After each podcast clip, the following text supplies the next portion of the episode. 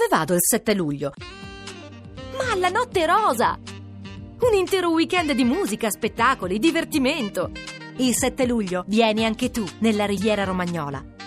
lanotterosa.it Caterpillar, dal lunedì al venerdì, dalle 18.30 alle 20 su Radio 2.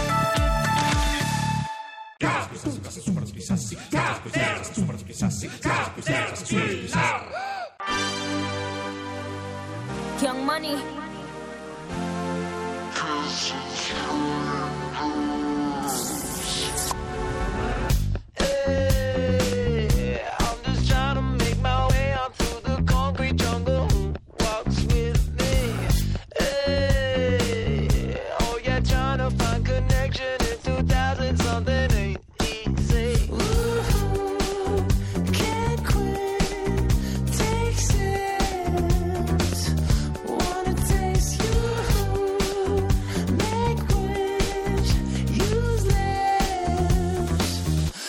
dancing straight.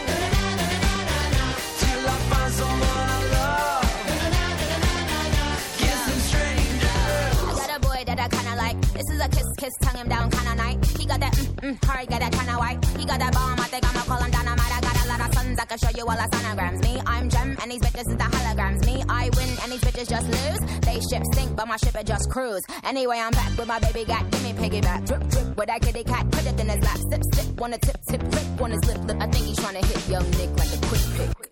Na na na na na na na. Kissing strangers.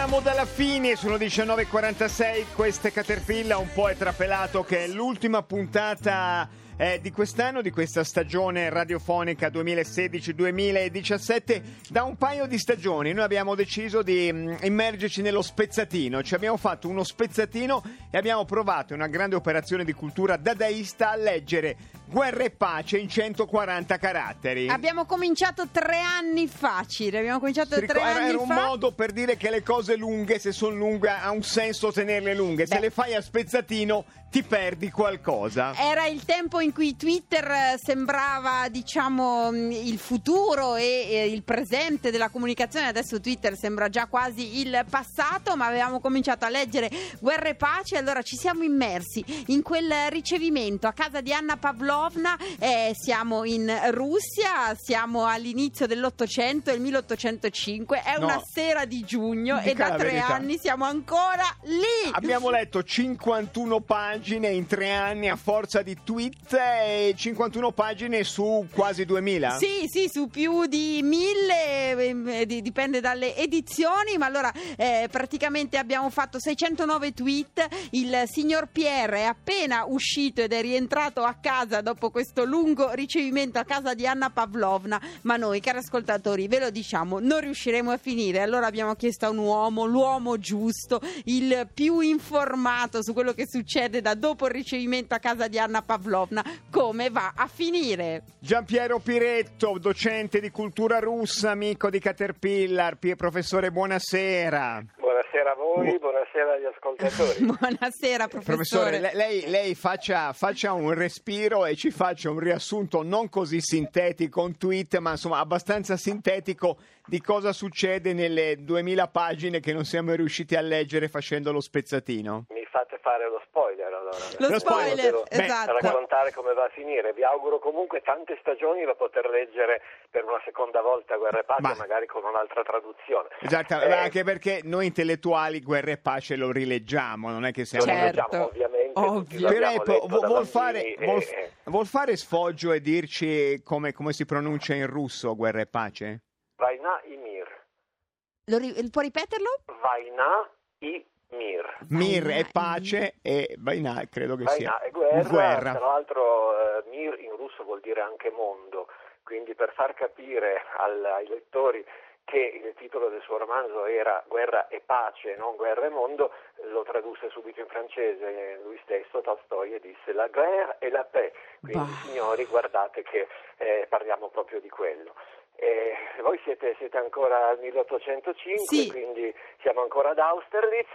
Eh, io vi porto subito a Baragino, quindi andiamo al 1812. Nel frattempo il Pier Biesuchov che voi avete lasciato nel salotto, uscito dal salotto di Anna Pavlona, ehm, eh, si, è, si è separato dalla perfida e, e frivola No! Si sono lasciati alla fine! Ebbene sì. Lo scopre questo- qui, come, come la- comprando chi in edicola. Chiedo scusa, professor E Piretto, mi poi, e vergogno. poi... La belle Hélène, eh, con tutta la sua perfidia, viene abbandonata da Pierre, però eh, non si arrende perché Natasha e eh, Andrei Valkonski, che si erano incontrati a un ballo, eh, per- dunque era già morta la moglie di Andrei quando siete arrivati voi, Sì. morta di parto. No, sì, quindi- mi sembrava di sì fosse morta, però Sì. vabbè, diciamo muore a un certo Diciamo punto. muore, Ah, in quindi 140 Andrei caratteri non, non te lo prendi. eh, no, no. Abbandonato, incontra a un ballo Natasha, bella giovane che ha una gran voglia di innamorarsi e di ballare, e scoppia la scintilla. Però eh, il padre di lui dice no, no, no, questa ragazza non va bene per te. Eh, nel frattempo compare un certo Anatole, Sì. già il nome francese fa pensare che alla, alla cattiva Hélène, bella ma cattiva Hélène, di cui costui altro non è che il fratello. E allora questi due perfidi cercano di far sedurre Natasha da parte di Anatole per screditarla. Lei si innamora, si invaghisce di questo bell'imbusto, abbandona il principe Andrei Balkonski, eh, tagliamo, bypassiamo, saltiamo mille descrizioni di, di battaglia. Professor e di- Piretto, re- respiri che siamo preoccupati. Non E fa- dica Diciamo proprio che- la fine no, mi faccio finissima, prendere ecco. dalla foga perché foga, la foga queste, narrativa. queste epopee russe sono, eh, contaminano. Eh, dunque, allora si, si sventa il tentativo di, di screditamento di Natasha eh, da parte di questo cattivo Anatole. Pierre naturalmente eh, da bravo angelo custode e da, eh, da Deus ex machina, un po' di, di tutto il romanzo, Chi era rientra in scena. Vabbè, Nel frattempo Napoleone è arrivato in Russia, Sì. ha cercato di, ah, cioè, è entrato in Russia, l'ha invasa. Battaglia di Baradino, chi si incontra eh, su- chi, si, qua, chi Chi? si incontrano sul campo di battaglia, chi rimangono feriti Ridge e fianco. Brook ci saranno, Eh, ecco, sì, siamo, più o meno. lì, sì. Ridge e, e l'altro, no? L'altro, marito di sì. Sally Spectra, Esatto, eh, Anatole e il principe Andrei. A uno viene amputata la gamba, Natasha va ad assistere il suo antico amore Andrei, eh, muoiono entrambi. Mm, cosa fanno i cittadini di Mosca? Pur di non darla in pugno ai cattivi francesi, la incendiano. Napoleone ehm, anche qui le strategie sono infinite, non vi dico cosa ne fa Tolstoi. Diciamo che in, questo, eh, in questa circostanza il Pierre de Zukov aveva deciso niente meno che di ammazzare Napoleone. Ah, beh. Mm, viene arrestato per, per queste sue idee belligeranti e terroristiche e chi incontra in prigione un contadino, non può mancare il contadino puro, Il eh, popolo. saggio, il popolo che aspettava soltanto che il grande maestro Tolstoi arrivasse a, a distruirlo, ad ammaestrarlo.